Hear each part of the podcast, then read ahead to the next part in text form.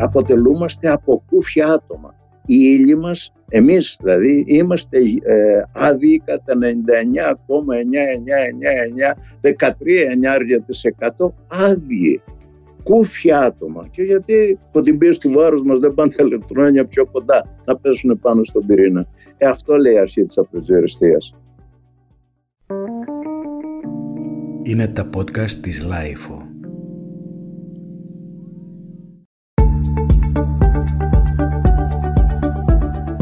Γεια σας, είμαι ο Γιάννης Πανταζόπουλος και ακούτε τη σειρά podcast της Lifeo «Ακού την επιστήμη». Για να μην χάνετε κανένα επεισόδιο, μπορείτε να μας ακολουθείτε στα Google Podcast, στο Spotify και στα Apple Podcast. Σήμερα έχουμε τη χαρά και την τιμή να φιλοξενούμε τον κορυφαίο Έλληνα κβαντικό φυσικό Στέφανο Τραχανά. Σπούδασε μηχανολόγος ηλεκτρολόγος στο Εθνικό Μετσόβιο Πολυτεχνείο και μετά θεωρητική φυσική στο Κέντρο Πυρηνικών Ερευνών Δημόκριτος αλλά και στο Τμήμα Φυσικής του Πανεπιστημίου του Χάρβαρτ. Σήμερα διδάσκει, μεταξύ άλλων, κβαντική φυσική και διαφορικές εξισώσεις στο Τμήμα Φυσικής του Πανεπιστημίου Κρήτης. Το 2012 το απονεμήθηκε το Εθνικό Βραβείο Εξαίρετης Πανεπιστημιακής Διδασκαλίας, ενώ για το σύνολο της προσφοράς του τιμήθηκε το 2015 με τον ανώτερο ταξιάρχη του τάγματος του Φίνικα της Ελληνικής Δημοκρατίας. Ω ιδρυτικό μέλος και διευθυντής των Πανεπιστημιακών Εκδόσεων Κρήτης, είχε τη βασική ευθύνη για τη δημιουργία του πρώτου πανεπιστημιακού εκδοτικού οίκου της χώρας. Κύριε Τραχανά, ευχαριστούμε πολύ που σας έχουμε σήμερα μαζί μας στο podcast της Life Άκου την Επιστήμη. Ευχαριστώ Γιώργο. Ε, ήθελα να ξεκινήσω λέγοντας, ε, μάλλον θέτοντας το ερώτημα, ποια είναι η αξία της επιστήμης σήμερα; Νομίζω σε δύο επίπεδα μπορούμε να το δούμε. Ε, το ένα είναι ότι συνεχίζει να είναι ό,τι καλύτερο έχουμε. Ε, η ταχύτητα με την οποία και το επίπεδο επιστημονικού βάθους που χρειάστηκε ώστε να δημιουργηθούν τα εμβόλια τα οποία έχουμε αυτή τη στιγμή νομίζω σε όσους λίγο καταλαβαίνουν ε, ε, την κρυμμένη επιστήμη πίσω από μια τζιμπιά που δεχόμαστε στο, στο μπράτσο μας είναι ότι εντυπωσιακότερο είναι να θαυμάζει το είδος μας, την ικανότητά του να χρησιμοποιεί αυτό το ανώτερο όργανο που του έδωσε η φύση, τον εγκέφαλό μας ας πούμε, για να παράγει ε, αυτό το είδος την, ε, την τεχνολογία. Επομένως είναι, συνεχίζει να είναι ό,τι καλύτερο έχουμε. Ε, ταυτόχρονα όμως η επιστήμη έχει και μια άλλη διάσταση, είναι η παραμελημένη πλευρά της επιστήμης. Ε, η διαρκής αμφιβολία που έχει η επιστήμη, ιδιαίτερα στο μέτωπο, εκεί που αναζητείται καινούργια γνώση. Ε, να είσαι διαρκώς ανοιχτός στο ενδεχόμενο να έχεις κάνει λάθος, να αναθεωρήσεις, να είναι το κριτήριο της εμπειρίας πάνω απ' όλα. Αυτός ο θεμελιώδης αντιδογματισμός της επιστήμης ε, νομίζω είναι το βαθύτερο ηθικό μήνυμα και η ηθική αξία της επιστήμης ε, και αυτό δυστυχώς ε, πρέπει να το πω δεν φτάνει στον πολίτη ούτε εκπέμπεται πάρα πολύ ε, συχνά και με την ένταση που απαιτείται από μας. Αν σας έλεγα να μας πείτε ποιο είναι το κυρίαρχο ρεύμα στη σύγχρονη ψευδοεπιστήμη, τι θα μας λέγατε; Ε, υπάρχουν πολλά. Εγώ στο χώρο της επιστήμης, καθ' αυτό επιστήμη, γιατί η ψευδοεπιστήμη έχει μια, ένα μεγάλο φάσμα, το πούμε έτσι. Ε, είναι ένας συνδυασμός ανατολικού μυστικισμού και της ε, ε, του κουβαντικού μυστικισμού. Ε, περίπου τέσσερις δεκαετίες έχει ξεκινήσει από τις Ηνωμένες Πολιτείες και τη Μεγάλη Βρετανία αρχικά το περίφημο New Age, η νέα εποχή. Ένα νομίζω από τα πιο επικίνδυνα και τα πιο ευρέως διαδεδομένα ρεύματα τα οποία σάρωσαν κυριολεκτικά τις τελευταίες δεκαετίες κυρίως τα και μορφωμένα αστικά στρώματα και σε αυτό συνήργησαν και πάρα πολλοί επιστήμονες. Ε, η ιδέα δηλαδή ότι αν κοιτάξετε, αν ανοίξει κανείς ένας πολίτης του Amazon στον τομέα quantum physics, ε, κυριολεκτικά θα υποστεί σοκ αν δει το είδος των βιβλίων και πόσο ευπόλυτα, άρα πόση απήχηση έχουν βιβλία τα οποία υπόσχονται όλων των ειδών της ε, από να θεραπευτούμε από τον καρκίνο με τη δύναμη του κουβαντικού μας πνεύματος.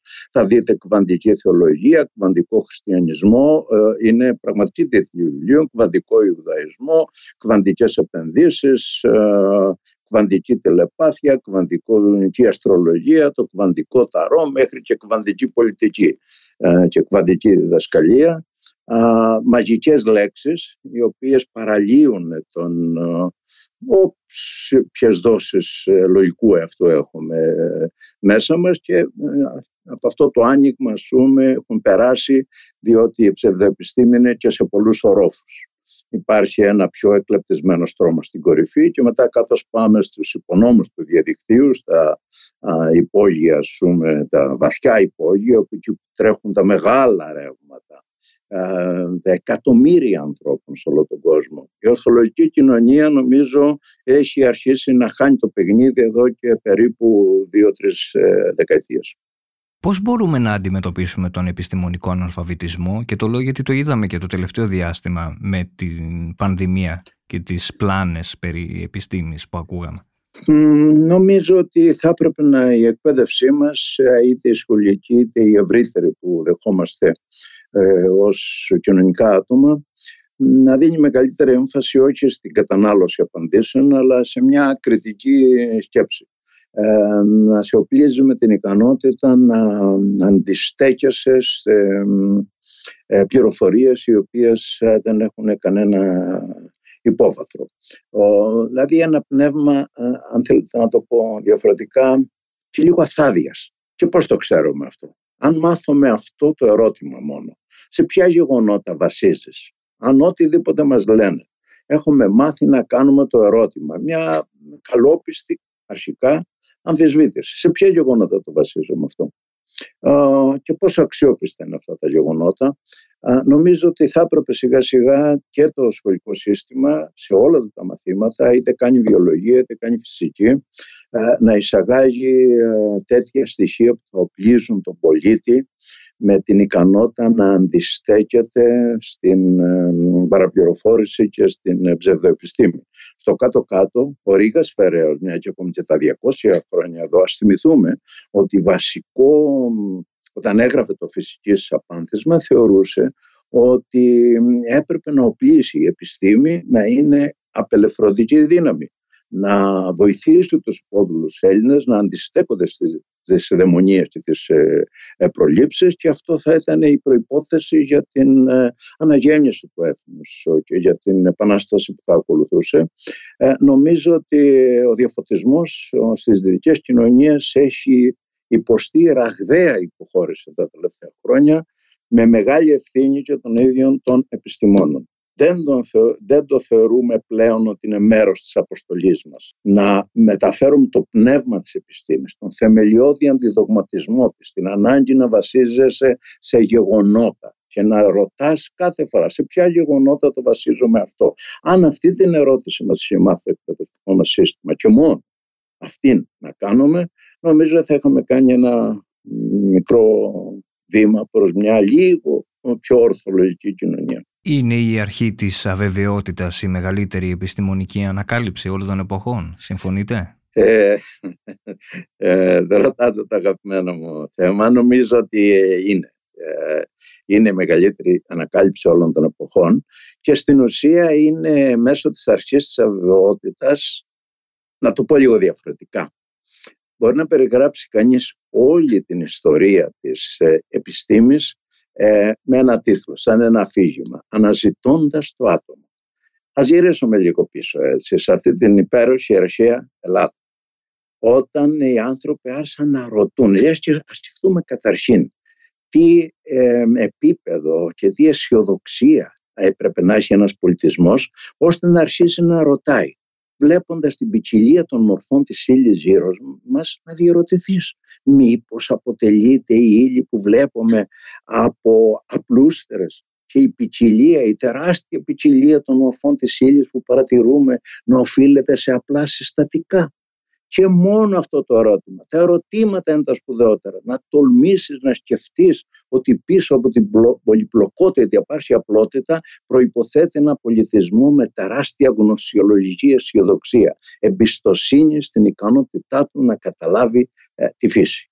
Ακόμα περισσότερο λοιπόν ότι σκέφτηκαν κάποιοι ότι την απλότητα του κόσμου, της ύλης, δεν πρέπει να την αναζητήσεις σε, σε πράγματα που βλέπεις, αλλά σε αόρατα συστατικά, στο βάθος, στο υπόγειο κρύβονται τα μυστικά της ύλης, στο άτομο είναι η βάση, ε, ο συνδυασμός ενός μικρού πλήθους διαφορετικών ατόμων μπορεί να δημιουργήσει όλη την ποικιλία των υλικών μορφών. Πήρε 2.000 χρόνια λοιπόν και φτάσαμε κάποια στιγμή ε, στο επίπεδο του ατόμου, να δούμε το άτομο και εκεί είδαμε και τα όρια της ε, κλασικής φυσικής. Η κλασική φυσική είναι απολύτως αδύνατον να εξηγήσει το άτομο και η αρχή της αβεβαιότητας είναι αυτή που σου λέει, για παράδειγμα, δύο λόγια μόνο να πω σε αυτό, τα, άτομα, τα ηλεκτρόνια γυρνάνε γύρω από τον πυρήνα. Ο πυρήνας είναι 100.000 φορές μικρότερος από το άτομο. Ο κύριο Πανταζόπουλε, οι ήλιοι αποτελούμαστε από κούφια άτομα. Οι ήλιοι μας, εμείς δηλαδή, είμαστε ε, άδειοι κατά 99,999, 13,9% άδειοι. Κούφια άτομα. Και γιατί ε, υπό την πίεση του βάρους μας δεν πάνε τα ηλεκτρόνια πιο κοντά να πέσουν πάνω στον πυρήνα. Ε, αυτό λέει η αρχή της απροσδιοριστίας. Όταν ξέρεις τη θέση κάποιου με μεγάλη ακρίβεια, είναι στριμωγμένο σε μια μικρή περιοχή, αποκτάει μια τεράστια απροσδιοριστία, μια τεράστια αβεβαιότητα στην ταχύτητά του. Κινείται σαν τρελό. Δεν μπορείς να μείνεις ήρεμος όταν σε στριμώχνουν σε μικρή περιοχή. Και γι' αυτό ο, ο πυρήνας, που είναι τόσο μικροσκοπική φυλακή, τα σωματίδια που είναι παγιδευμένα εκεί, τα πρωτόνια και τα νετρόνια, έχουν τεράστια ενέργεια και εκεί οφείλεται η πυρηνική ενέργεια, το μέγεθος πυρηνικής ενέργειας και γιατί τα άστρα ζουν δισεκατομμύρια χρόνια και έγιναν η κινητήρια δύναμη για την εμφάνιση της ζωής ε, στη γη και για την εμφάνιση αυτού του περίεργου είδους που είμαστε εμείς. Τι είμαστε εμείς, εκείνο το κομμάτι της ύλης το εξαίσια οργανωμένο κομμάτι της παγκόσμιας ύλης που μπορεί να συλλάβει τους νόμους που μας επιτρέπουν να υπάρχουμε. Τελεία. Τι είναι οι μαύρες τρύπες κύριε καθηγητά, αυτή η σκοτεινή πλευρά της βαρύτητας; Αχ, πράγματι, οι μαύρες τρύπες ε, θα είναι ο πρωταγωνιστής της ε, φυσικής του αιώνα μας. Τις επόμενες ε, δεκαετίες οι νέες γενιές θα έχουν την ευκαιρία να δουν μεγάλη επιστήμη τόσο σημαντική όσο ήταν η ανακάλυψη της εκβατομηχανικής και της σχετικότητας. Οι μαύρες τρύπες λοιπόν είναι το πιο εξωτικό είδος που χρειάζεται να συλλάβει και να διαχειριστεί ποτέ το ανθρώπινο μυαλό. Όταν ένα άστρο είναι πολύ βαρύ, όταν τελειώσουν τα πυρηνικά του καύσιμα, οπότε δεν έχει θερμότητα για να αντισταθεί στο βάρος του, καταραίει καταραίει σε ένα σημείο, το πρώτο ε, παράδοξο. Μια τεράστια μάζα ενός άστρου μπορεί να είναι 10, 20, 50 ή και δισεκατομμύρια ηλιακές μάζες στα κέντρα των γαλαξιών. Υπάρχουν ε, μαύρες τρύπες των οποίων η μάζα είναι 6,5 δισεκατομμύρια ηλιακές μάζες. Και όλο αυτό έχει καταρρεύσει σε ένα σημείο σαν να είναι χωρίς όγκο ήλιο. Και περιβάλλεται γύρω του υπάρχει μια νοητή σφαίρα, ο περίφημος ορίζοντας γεγονότων, που αν ε, τον περάσεις, ε, πέσει προς τα μέσα, δεν υπάρχει επιστροφή, ούτε το φως μπορεί να δραπετεύσει από εκεί. Και επομένως αντιλαμβάνεστε ότι μιλάμε πράγματι για το πιο εξωτικό είδος που εξωτική φυσική οντότητα που χρειάζεται ποτέ να αντιμετωπίσουμε απόδειξη ότι ενώ έχει προβλεφθεί θεωρητικά από τη γενική θεωρία της σχετικότητας πολύ νωρίς, ε, από το 1916 κιόλας, 20. Ε, ούτε ο Αϊνστάιν ούτε κανείς άλλος. Επί 50 χρόνια ήταν στην καραντίνα, σε απομόνωση, σε εγκλισμό αυτή η ιδέα και σήμερα είναι ο πρωταγωνιστής Θα σας έλεγα να μας... του σύμπαντος. Ναι, ναι, ναι. Αν σας έλεγα να μας πείτε γιατί υπάρχουν γαλαξίες, το διάβασα και στο τελευταίο σας βιβλίο και, και γιατί έχουν αυτά τα μεγέθη που έχουν; Τι θα μας λέγατε; Ναι, εκεί είναι μια ανακάλυψη πριν από 25 ε, χρόνια. δεν θα το διανόμασταν ποτέ ότι η αρχή της απροσδιοριστίας η οποία επινοήθηκε για να εξηγήσουμε το μυστήριο των ατόμων γιατί τα ηλεκτρόνια δεν πάνε να πέσουν πάνω στον πυρήνα ή γιατί ο πυρήνας έχει τόσο μεγάλη ενέργεια Εκεί, για εκεί προοριζόταν η αρχή της απροσδιοριστίας. Ο Χάιζεμπερ θα πάθαινε σοκ όταν μάθαινε ότι η αρχή της απροσδιοριστίας είναι υπεύθυνη για τη δημιουργία των γαλαξιών. Το μυστήριο πρώτα να δούμε, γιατί πιο σπουδαίο, κύριε Πανταζόπουλε, είναι, πιο σπουδαίες είναι οι ερωτήσεις. Εγώ θα ήθελα μια εκπαίδευση πολλές φορές η οποία να σε, να σε βάλει πρώτα να απορρίσεις, να ανοίξουν τα μάτια στο θαύμα. Θα ήθελα πάρα πολύ να ξέρω αυτή την απάντηση. Ε, ήθελα να κάνω κάποτε ένα μάθημα που να έχει μόνο ερωτήσεις και καμία απάντηση.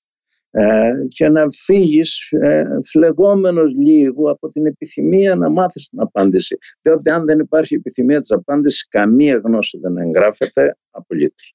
Λοιπόν, το μυστήριο, ποιο ήταν; Όταν το σύμπαν ξεκίνησε με τη μεγάλη έκρηξη ήταν μια ομοιόμορφη μάζα από σωματίδια. Και θα μπορούσε να διαστέλλεται άμα είναι ομοιόμορφο για ποιο λόγο κάπου να γίνει πιο πυκνό, έπρεπε κάπου να γίνει πιο πυκνό ώστε η βαρύτητα να μαζέψει γύρω από αυτή την περιοχή που ε, μαζεύτηκε μεγαλύτερη μάζα και κάποια άλλη μάζα γύρω της και να δημιουργηθούν σιγά σιγά οι γαλαξίες και μέσα στις γαλαξίες τα άστρα. Πώς έσπασε η ομοιομορφία του αρχαίγονου κοσμικού χυλού, πώς έκοψε η σούπα ήταν το θεμελιώδες ερώτημα. Θυμάμαι πριν από 25 χρόνια ο αδικοχαμένος ο φίλος μου ο Βασίλης Οξαντόπουλος, το ένας από τους καθηγητές που δολοφονήθηκαν σε εκείνη την αποτρόπαια πράξη πούμε στο αμφιθέατρο, είχε γράψει ένα βιβλιαράκι περί αστέρων και συμπάντων για το κομμάτι για τους γαλαξίες.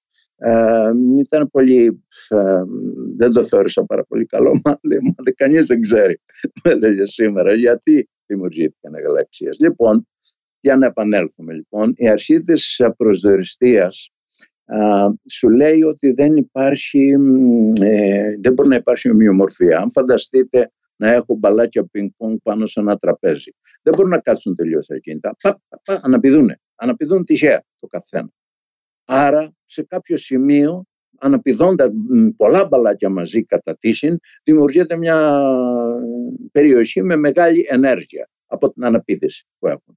Έτσι λοιπόν με τέτοιου τύπου στα πρώτα πρώτα κλάσματα του κοσμικού χρόνου η αρχή της απροσδιοριστίας δημιούργησε μια ανομοιομορφία, σαν να έχει μια θάλασσα, ας το πούμε έτσι, χωρίς να φυσάει κανένα αεράκι, ε, υποχρεώνει η αρχή της απροσδιοριστίας να κάνει κυματισμούς αυτή η θάλασσα. Δεν μπορούν να μείνει τελείως ακίνητη η ύλη. Αυτό λέει η αρχή της απροσδιοριστίας και με αυτή την κίνηση την τυχαία δημιουργήθηκαν ανομοιομορφίες και έκοψε η σούπα και γύρω από τα πυκνώματα αυτά μαζεύτηκαν και άλλοι ήλιοι και δημιουργήθηκαν οι γαλαξίες και μέσα στις γαλαξίες τα άστρα και μέσα σε κάποιο άστρο ας πούμε έγιναν οι πλανήτες και σιγά σιγά η ζωή πήρε την άλλη φορά. Μιλήσατε για τη φλόγα της ε, γνώσης. Ε, τι σας έχει μάθει, τι έχετε μάθει μάλλον από τις αναζητήσεις σας στον ένα ουρανό και τι είναι αυτό που σας γοητεύει σε αυτή την εξερεύνηση; Η χαρά της ε, μικρής ανακάλυψης, ακόμα και πράγματα που έχουν ανακαλυφθεί, που τα διαρωτήθηκες κάποια στιγμή ανεξάρτητα μόνος σου. Ο, δεν θα ξεχάσω να σας πω μόνο ένα περιστατικό το οποίο είναι ίσως η σημαντικότερη συγκίνηση που έχω αισθανθεί στη ζωή μου. Ο, μια παρέα φίλων πάμε επί χρόνια ζούμε στην ίδια παραλία σε ένα μέρος στην Νότια Κρήτη. Υπάρχουν και, υπήρχαν και νεότερα παιδιά τότε. Κοιτάζαμε τα άστρα λοιπόν κατά τις 12 το βράδυ και ξαφνικά βλέπω τον, τον Δία να ανατέλει πίσω από το βουνό προς την Ανατολή. Κάνω μερικές ε, στο μυαλό μου, πρώτη φορά μου έρθει η απορία, μα κινείται η γη πάνω στην τροσιά της, επομένως την επομένη ο ορίζοντας μας θα είναι λίγο, θα συγγύρει προς την Ανατολή και θα εμφανιστεί λίγο νωρίτερα ο Δίας. Κάνω τις πράξεις στο μυαλό μου και υπολογίζω τέσσερα λεπτά νωρίτερα θα εμφανιστεί. Ήταν 12 και 20 και λέω στα παιδιά αύριο τις 12 και 16 να το σωδίας. Τώρα αύριο θα ανατείλει 12 και 16 πίσω από το βουνό. Ε, κύριε Παδαζόπουλο είχα μια τρομερή αγωνία παρόλο που να βέβαια για τους υπολογισμούς. Ξαφνικά βρέθηκα αντιμέτωπος με το θαύμα της νομοκρατούμενης φύσης. ότι ε, ένα μακρινό και πώς το ξέρει ο Δίας; Ένα, ένα ανθρωπάκι εδώ στη γη κάνει διάφορους υπολογισμούς στο κεφάλι του και ένα μακρινό σώμα οφείλει να υπακούσει σε αυτούς τους νόμους και να είναι εκεί Ήτανε, ε, και επειδή ήταν και παιδιά, ξέρετε, μεταξύ μας οι μεγαλύτεροι έχουμε γίνει πολλές φορές ε, ρεζίλοι στη ζωή μας και δυστυχώς έχουμε χάσει λίγη από την τροπή. Ε, μπροστά στα παιδιά, όπως λέει και ο Σαββόπουλος, δεν θέλεις ε, ποτέ να γίνεις ρεζίλη. Ε, με αυτή την αγωνία περιμέναμε την επόμενη μέρα ε, το Δία και όταν ο Δίας εμφανίστηκε ήταν η στιγμή που αισθάνθηκα τη μεγαλύτερη συγκίνηση στη ζωή μου. Η νομοκρατούμενη φύση αυτό που οι αρχαίοι Έλληνες ανακάλυψαν. Ότι δεν, ε, αυτή είναι η πρώτη βασική ανακάλυψη στην ιστορία, ότι ο κόσμος διέπεται από νόμους. Δεν είναι έρμεο των θεών και των δαιμόνων και η νομοκρατούμενη φύση υπήρξε το πρώτο βήμα, αφού ούτε οι, οι θεοί κυβερνούν αυθαίρετα στους ουρανούς, αλλά ο κόσμος διέπεται από νόμους, γιατί να κυβερνιέται αυθαίρετα από τους εκπροσώπους των θεών εδώ, βασιλείς και άλλους, ε, η ίδια η κοινωνία, από την νομοκρατούμενη φύση, αργά ή γρήγορα θα πηγαίνουμε στην νομοκρατούμενη κοινωνία. Η επιστήμη είναι επαναστατική. Απλώς το επαναστατικό της στοιχείο δεν το προβάλλουμε δυστυχώς. Και διαρωτώ με και πώς το αισθανόμαστε εμείς οι ίδιοι. Ε, την ε, χρησιμοποιούμε μόνο ως θεραπενίδα του καταναλωτή ανθρώπου. Για να παράγει για να παράγει τεχνολογία ή τώρα να μας παρηγορεί ε, από την πανδημία. Αλλά το επαναστατικό της πνεύμα, τον αντιδογματικό της χαρακτήρα Δυστυχώς δεν τον έχουμε εκπέμψει και επιτρέψτε μου να μιλήσω λίγο θυμωμένα σε αυτό. Γιατί πιστεύετε ότι συμβαίνει αυτό, έχετε βρει τις αιτίες; Ε, δεν είναι εύκολο να αναζητήσει κανείς τις αιτίες. Ε, Αυτές που σίγουρα μπορώ να εντοπίσω όμως είναι μέσα στο ίδιο το επάγγελμα. Έχει αλλοιωθεί ο χαρακτήρας του επαγγέλματος. Υπάρχει μια τεράστια εξειδίκευση. Υπάρχουν άνθρωποι που απλώς ξέρουν μια πάρα πολύ καλά μια υπερβολικά μικρή περιοχή, ε, δεν έχουν αίσθηση του συνόλου και δεν ε, κουβαλάνε μέσα τους αυτή την περηφάνεια της επιστήμης ή να παρακολουθούν τι γίνεται γενικότερα στην επιστήμη, διότι υπάρχουν μερικά πράγματα που είναι πολύ σημαντικότερα από άλλα. Αυτό που γίνεται σήμερα στην κοσμολογία είναι κορυφαίο, είναι μεγάλη επιστήμη από αυτά που δικαιολογούν το είδος μας φτιάξαμε μία ιστορία ολόκληρη για την ε, εξέλιξη του σύμπαντος από τη Μεγάλη Εκρηξία έως σήμερα. Αυτό αν ε, εμφανιστούμε κάποτε στο Θεό, τώρα κάνω ένα εικονικό σενάριο, και ανάμεσα στα εγκλήματα τα οποία έχει κάνει το είδος μας, ότι η ικανότητά του και το χειρότερο είναι επίσης ανεξάρτητη. Παρουσιάσουμε μερικά πράγματα, τα κοσμήματα του πολιτισμού μας, νομίζω θα είναι η αρχαία τραγωδία, θα είναι ο Σέξπιρ, θα είναι το Στογεύσκι και την μεγάλη επιστήμη την εξήγηση, την εξέλιξη του σύμπαντος και την παρουσία μας εδώ. Πώς εμφανίστηκε κάποια στιγμή, πώς μπόρεσε η ύλη σιγά σιγά να φτάσει σε εκείνη την ανώτερη μορφή οργάνωσης που να μπορεί να στοχαστεί πάνω στο όλο, πάνω στο ε, σύμπαν ολόκληρο και να συγκινηθεί από αυτό. Όπως με τους παλιούς κοσμογονικούς μύθους, οι θρησκείες είχαν φτιάξει υπέροχους μύθους, ε, καταφέρουμε, μπορούμε μέσα από την επιστήμη να ζήσουμε το ίδιο, του ίδιου επίπεδου συγκίνηση σαν αυτή που προσφέρουν μεγάλη κοσμογονική μύθη όλων των αρχαίων και σύγχρονων θρησκειών. Να σας ρωτήσω τώρα για κάτι για την επόμενη μέρα. Πολλοί υποστηρίζουν ότι ακόμα και στις αρχές του 2030 μπορεί να έχουμε τις πρώτες μικρές απικίες, για παράδειγμα στη Σελήνη. Εσείς τι απαντάτε, ποιο είναι το δικό σας σχόλιο σε αυτές τις απόψεις; Ξέρετε, η ικανότητά μας, ε, ναι, όλα τα πράγματα κύριε Πανταζόπουλε είναι, έχουν δύο όψεις. Το διαδίκτυο για παράδειγμα είναι ο μεγαλύτερος εκδημοκρατισμός στη γνώση. Ταυτόχρονα όμως είναι το κατεξοχήν εργαλείο το οποίο το ανορθολογισμό της ψευδοεπιστήμης και της νομοσιολογίας. Α, όλες οι μεγάλες ανακαλύψεις, όλα τα μεγάλα άλματα είναι ικανά για το καλύτερο και ικανά για το χειρότερο. Ε, εμένα με συγκινεί αυτό, περτώ να σας πω. Αυτή η ιδέα, για να σκεφτούμε λίγο, ε, να πάρω έναν άνθρωπο σαν και εμένα. Μεγάλωσα σε ένα χωριό τη δεκαετία του 50 της, ε, της Κρήτης. Το σύμπαν μου ήταν το χωριό μου. Είχα τη μεγάλη περιέργεια αν τι είναι πίσω από το βουνό. Την ικανοποίησα μεγάλος. Η κοντινότερη πόλη, ας πούμε, ήταν ε, πέντε ώρες σας, ε, με τα πόδια. Α, λοιπόν, και σιγά σιγά μεγάλωνε, ε, μάθαμε ότι υπάρχει, έμαθα ότι υπάρχει μια γειτονική πόλη, υπάρχει το Ηράκλειο, υπάρχει η Αθήνα, υπάρχει ο κόσμος. Λοιπόν, και ξαφνικά μέσα σε, μια ζωή ε, αισθάνομαι ότι μπορεί το είδος μας να πατήσει ένα άλλο πλανήτη. Εγώ προτείνω να δούμε αυτή τη μεγαλειώδη πλευρά, ας πούμε, να θαυμάσουμε λίγο τα επιτεύγματα του είδους μας, ταυτόχρονα όμως με όλη την επαγρύπνηση για την ικανότητά του να μετατρέπει μια εξερεύνηση σε ένα εργαλείο είτε εκμετάλλευσης άλλων ανθρώπων είτε ε, στρατιωτικής υπεροχής.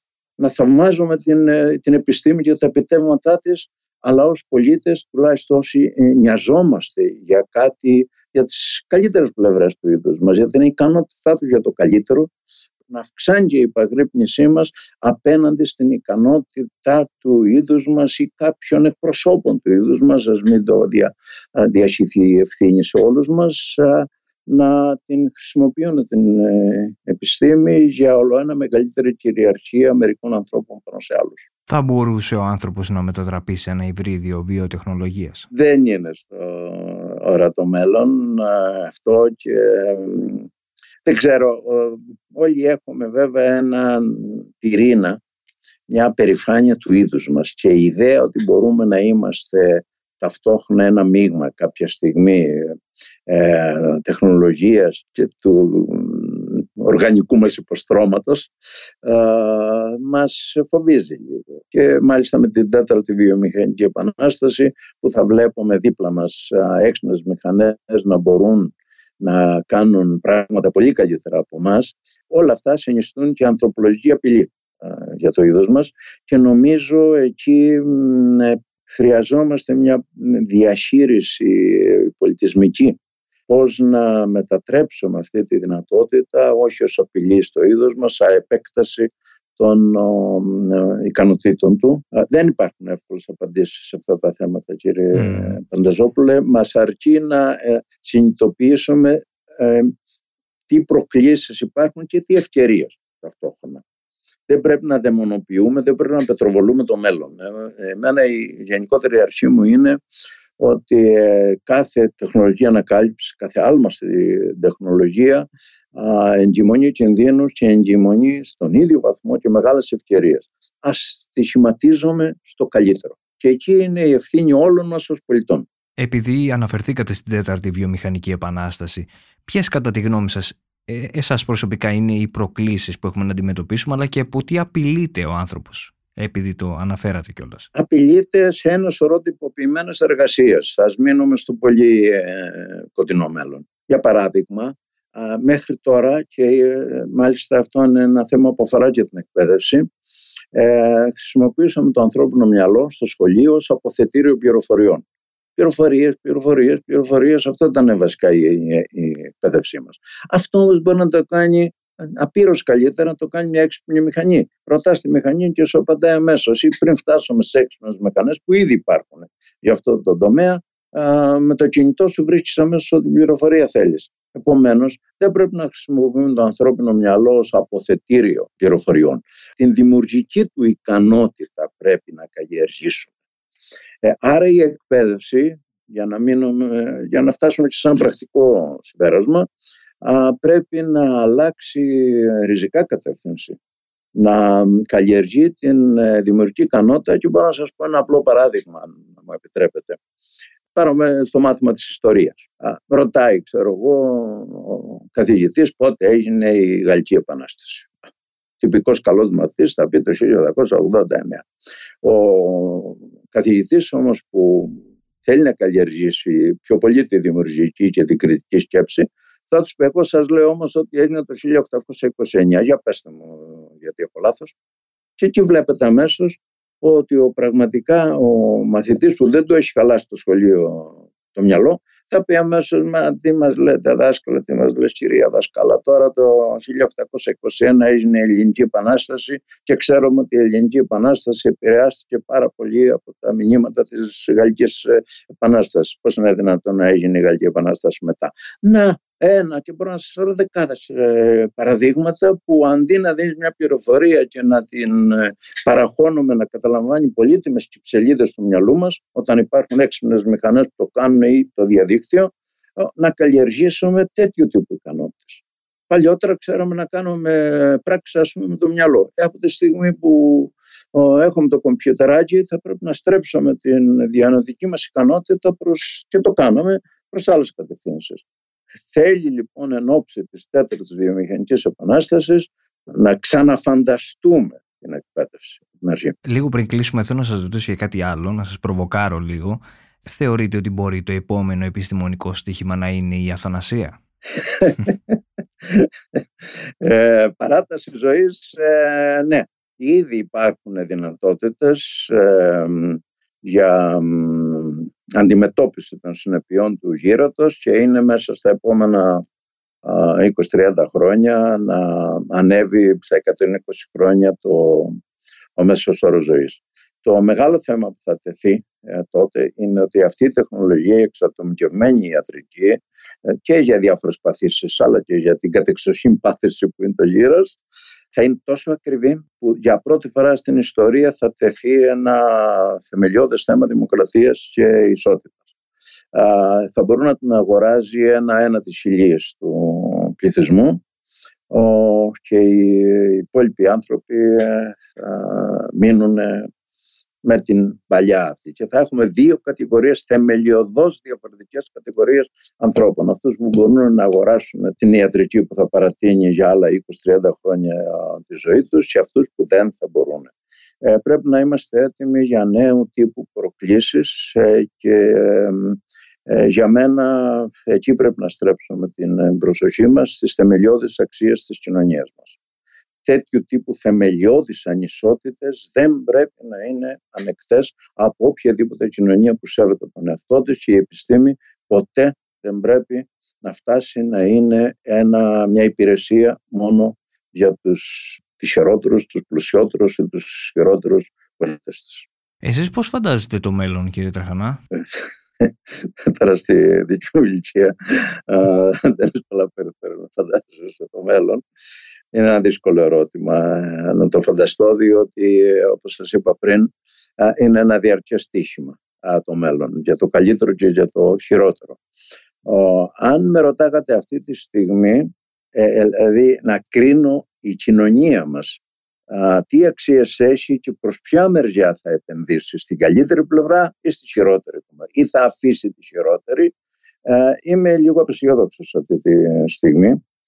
Οι δυτικές κοινωνίες περνάνε μια πάρα πολύ μεγάλη κρίση. Το βλέπουμε, το είδαμε στις ΗΠΑ, το είδαμε ακόμα και στο Brexit στην ε, Μεγάλη Βρετανία, στην έξαρση των ορθολογισμού, της νομοσιολογίας, και επομένως αυτή, τη, αυτή τη συγκεκριμένη στιγμή ε, νομίζω ότι πρέπει μέσα μας ε, ένας συναγερμός να σημάνει, να προετοιμαστεί η κοινωνία μας να αντιμετωπίσει με τις υψηλότερες αξίες τις προκλήσεις ε, του μέλλοντος. Είμαστε ικανοί για το καλύτερο. Πολλές φορές η ανθρωπότητα αντιμετώπισε κρίσεις. Αρκετές φορές, τις περισσότερες, γι' αυτό έχουμε και μια κατά μέσο όρο μια πολύ μεγάλη πρόοδο στην ιστορία της ανθρωπότητας. Και αυτή τη στιγμή πρέπει και όλοι και σαν πολίτε και ο καθένας από εμάς να συνειδητοποιήσουμε τις προκλήσεις και να καλλιεργήσουμε εκείνες τις αξίες ε, τις υψηλότερες αξίες του πολιτισμού μας και της ανθρώπινης αλληλεγγύης για να κριθεί ε, η έκβαση προς την καλύτερη πλευρά. Πόσα χρόνια υπολογίζετε ότι ακόμα θα υπάρχει η γη; Η γη έχει 4 ε, δισεκατομμύρια χρόνια. Θα έχουμε φύγει νωρίτερα διότι κάποια στιγμή ο ήλιος θα γίνει αυτό που λέμε κόκκινος γίγαντας. αν μπορούσαμε να φανταστούμε την εικόνα θα είναι ένας ήλιος κόκκινος και πιο κόκκινος από ό,τι τον βλέπουμε μερικές φορές στο μερικά ωραία ηλιοβασιλέματα και θα πιάνει περίπου το 1 τέταρτο του, του ουρανού. Προφανώς η θερμοκρασία στη γη θα είναι τέτοια που θα έχει εξατμιστεί σε αυτή τη φάση η γη. νομίζω ότι ένα-δύο δισεκατομμύρια νωρίτερα το είδος μας θα έχει κάνει επιτυχία στο διάστημα και ενδεχομένως θα έχει βρει και μια καλύτερη κατοικία σε ένα άλλο πλανήτη. Ναι, είναι έχει μπροστά του μια, τη μεγαλύτερη πρόκληση και η επιστημονική φαντασία πρωτοπορεί σε αυτό το θέμα και νομίζω είναι και ένα εποαστήριο ιδεών για το πώς θα αντιμετωπίσει το είδος μας την πρόκληση, τη μεγάλη πρόκληση της μεγάλης μετανάστευσης. Ε, θυμάμαι που μου είχατε πει σε μια προηγούμενη συνέντευξή μας ότι θα ζήσουμε μέρες μεγάλης επιστήμης αλλά και μεγάλης αβεβαιότητας. Αυτό μου θυμίζετε ε, τώρα. Ναι, ναι, νομίζω ότι αυτό ακριβώς είναι τη διχάλες που σας είπα πριν ότι διαρκώς και σήμερα είναι μια μεγάλη διχάλα. Ένα μεγάλο δεν είμαι ικανό για το καλύτερο και ικανό για το χειρότερο, μεγάλη αβεβαιότητα. Α εκπέμψουμε ένα μήνυμα μεγαλύτερης αισιοδοξίας, που σημαίνει ενεργή συμμετοχή των πολιτών στη διαμόρφωση, στο να κερδίζονται τα στοιχήματα προς την καλύτερη πλευρά. Α, σε αυτό εγώ πιστεύω πάρα πολύ στην ευθύνη και στην ατομική ευθύνη των πολιτών, που συμπεριλαμβάνει και την ε, συλλογική τους δράση. Α, ναι, ε, έχουμε μια κορυφαία ευθύνη μπροστά μας. σε Αυτό είναι το τίμημα της ελευθερίας. Ότι είμαστε υπεύθυνοι και θα εξαρτηθεί σε μεγάλο βαθμό από εμά. Η ευθύνη σου δίνει και περηφάνεια. Το ότι δεν είσαι ένα άβουλο πλάσμα που φέρεται από τις τυφλές δυνάμεις είτε της κοινωνικής εξέλιξης είτε τις δυνάμεις ε, της φύσης ε, νομίζω αυτή την περηφάνεια έτσι, ότι ε, ε είμαστε υπεύθυνοι ε, αυτή πρέπει να την καλλιεργήσει και το εκπαιδευτικό σύστημα και σαν κοινωνία. Τι σας έχει διδάξει η ζωή κύριε καθηγητά, να κλείσουμε με αυτό. ε, το νόημα που δίνει στη ζωή μας να κάνουμε κάτι που υπερβαίνει το, το ατομικό το ατομικό συμφέρον. Η πιο εγωιστική πράξη, κύριε Πανταζόπουλε, στην ζωή μας είναι να κάνουμε κάτι που περιλαμβάνει και τον άλλον. Να δημιουργήσουμε, να αφήσουμε ε, έτσι ένα μικρό δώρο να δώσουμε και στους ε, συνανθρώπους μας. αυτή η, η πρόκληση της ε, δημιουργίας και να ξεφύγουμε από το ατομικό δίνει νόημα και χαρά στη ζωή μας. Η πιο εγωιστική πράξη είναι να κάνουμε τη δουλειά μας με χαρά και με ευχαρίστηση. Θέλω να σας ευχαριστήσω θερμά για αυτή την συζήτηση που ήσασταν μαζί μας σήμερα να σε ευχαριστήσω και εγώ, να ευχαριστήσω και τους ε, προατές μας, να ευχηθούμε καλή υγεία σε όλους και καλό καλοκαίρι. Ήταν η σειρά podcast της LIFO «Άκου την επιστήμη» με καλεσμένο το ακουμπατικό φυσικό Στέφανο Τραχανά. Ακούσατε μία συζήτηση για το σύμπαν, την ψευδοεπιστήμη και τη σκοτεινή πλευρά της βαρύτητας.